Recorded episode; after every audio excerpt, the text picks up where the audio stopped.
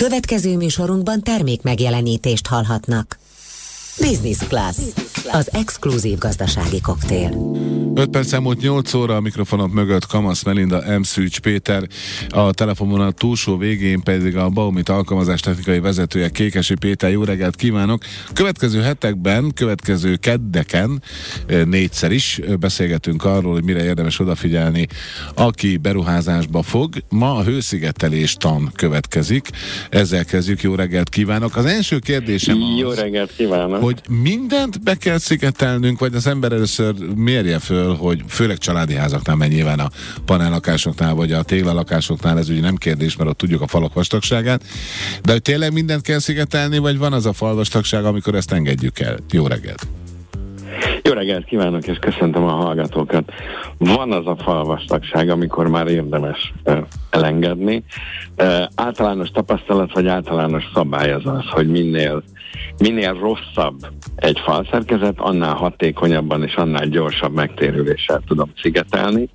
És van egy olyan szabály is, ugye ez a hőszigetelésnek a fizikájából adódik egyébként, hogy egy viszonylag korszerű, többé-kevésbé még ma is megfelelő falat, hát ott aztán vakarhatjuk a fejünket, lehet, hogy érdemes még leszigetelni, de ott a megtérülési idő az lehet, hogy akár egy, egy generációnál is hosszabb. Mi az a falvastagság, amikor elengedhetjük ezt a problémakört, és, mi a, és hát nyilván a másik oldal meg akkor érdemes gondolkodni. De egy ilyen 40 centis falnál kell még, vagy, vagy nem? Ez, ez nem a fal vastagságától függ, hanem a fal anyagától. Aha. Tehát ö, adott esetben lehet, hogy még egy 70-80 centi vastag terméskő falat is lehet, hogy érdemes szigetelni, nem biztos egyébként, és lehet, hogy egy sokkal vékenyebbet sem annyira. Tehát a magának a falazó elemnek, tehát amiből a falat készítették, annak a hőszigetelő képességétől függ. És jellemzően, hogyha most egy ilyen ökölszabályt keresünk, akkor érdemes arra, általában minden épület, amikor megépült, akkor az akkori előírásoknak megfelelt.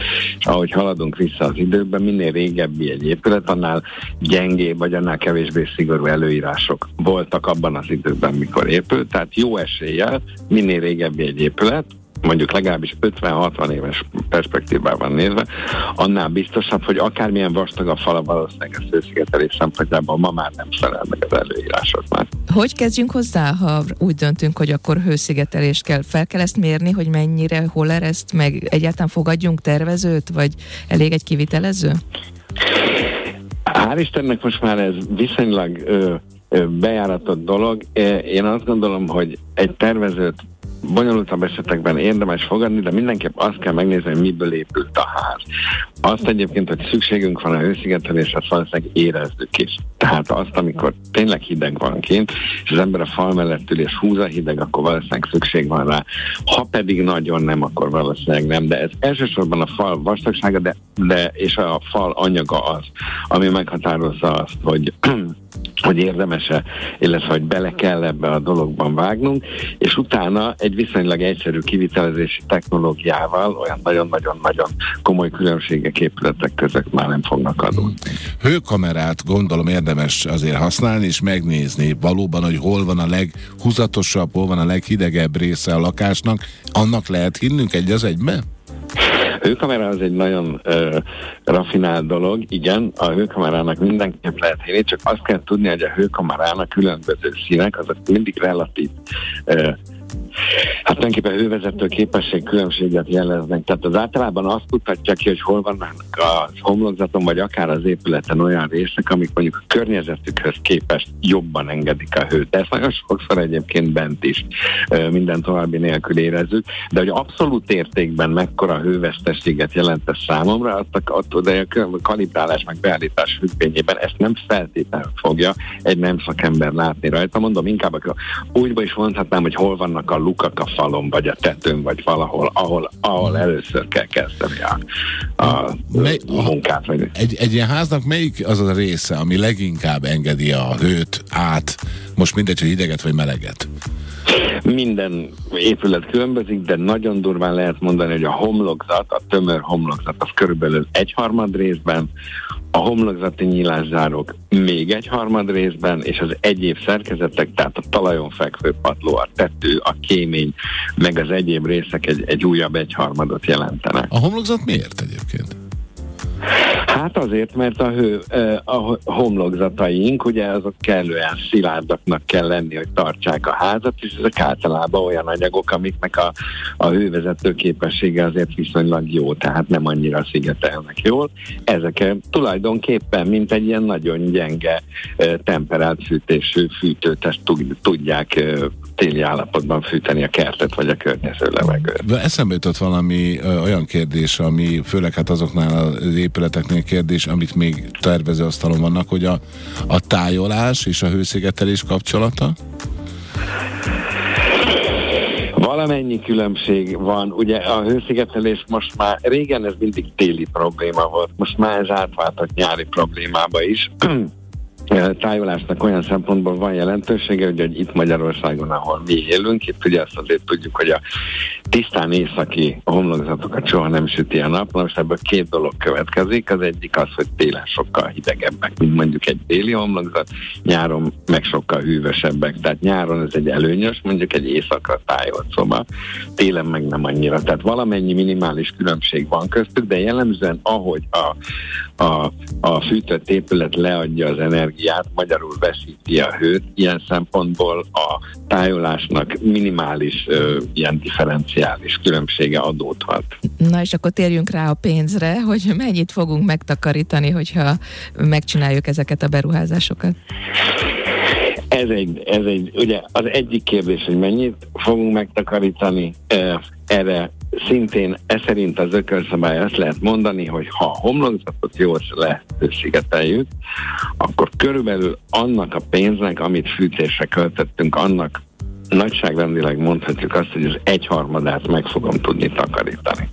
És egyébként két dolog következik, ez adott esetben sok is lehet, de azért arra is kell figyelni, hogy önmagában véve csak a homlokzat szigetelésével olyan nagyon nagy csodát egy, egy nagyon rosszul uh, hőgazdálkodó épülettel nem fog tudni csinálni, tehát aztán akkor elő kéne venni a nyilászárokat és tetőt, padlót, egyebeket.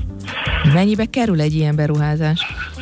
Na most ez az a kérdés, amire diplomatikusan ugye azt szokták mondani, hogy, hogy amit ma mondok, holnap nem igaz.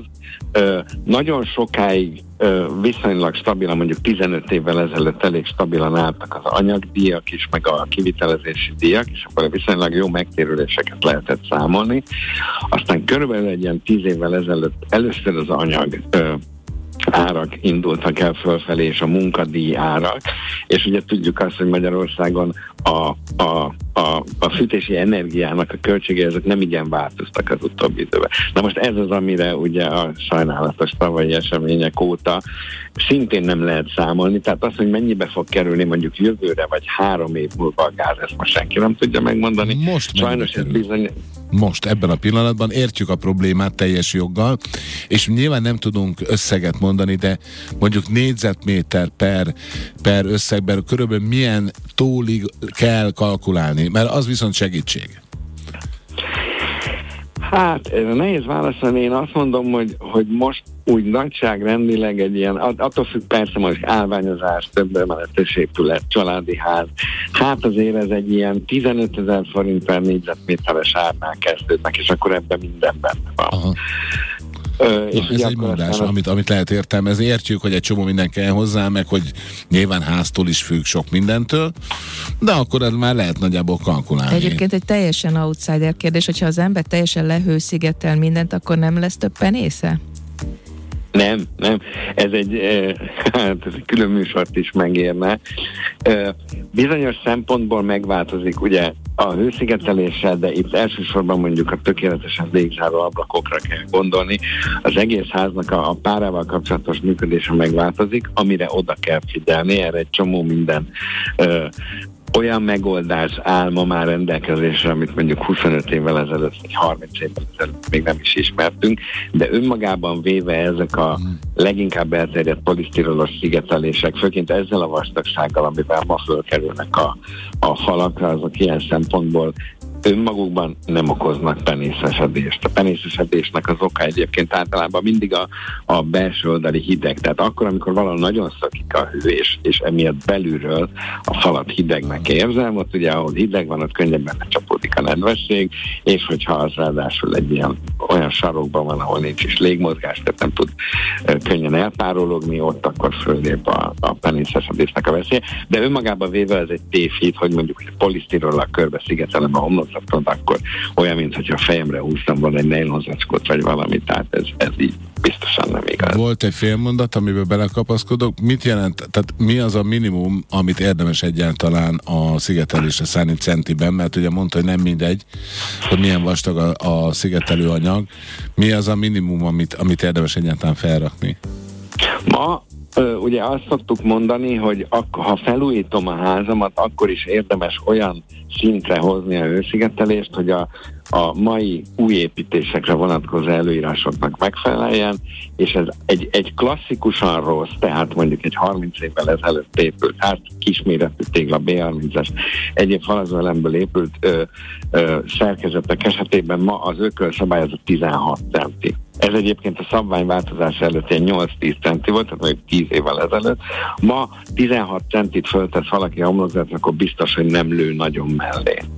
Na innen folytatjuk jövő héten, és akkor jövő héten is Kékesi Péterrel, a Baumit alkalmazás technikai vezetőivel beszélgetünk, hasznos tanácsok építkezőknek, illetve felújítóknak itt a Jazzin.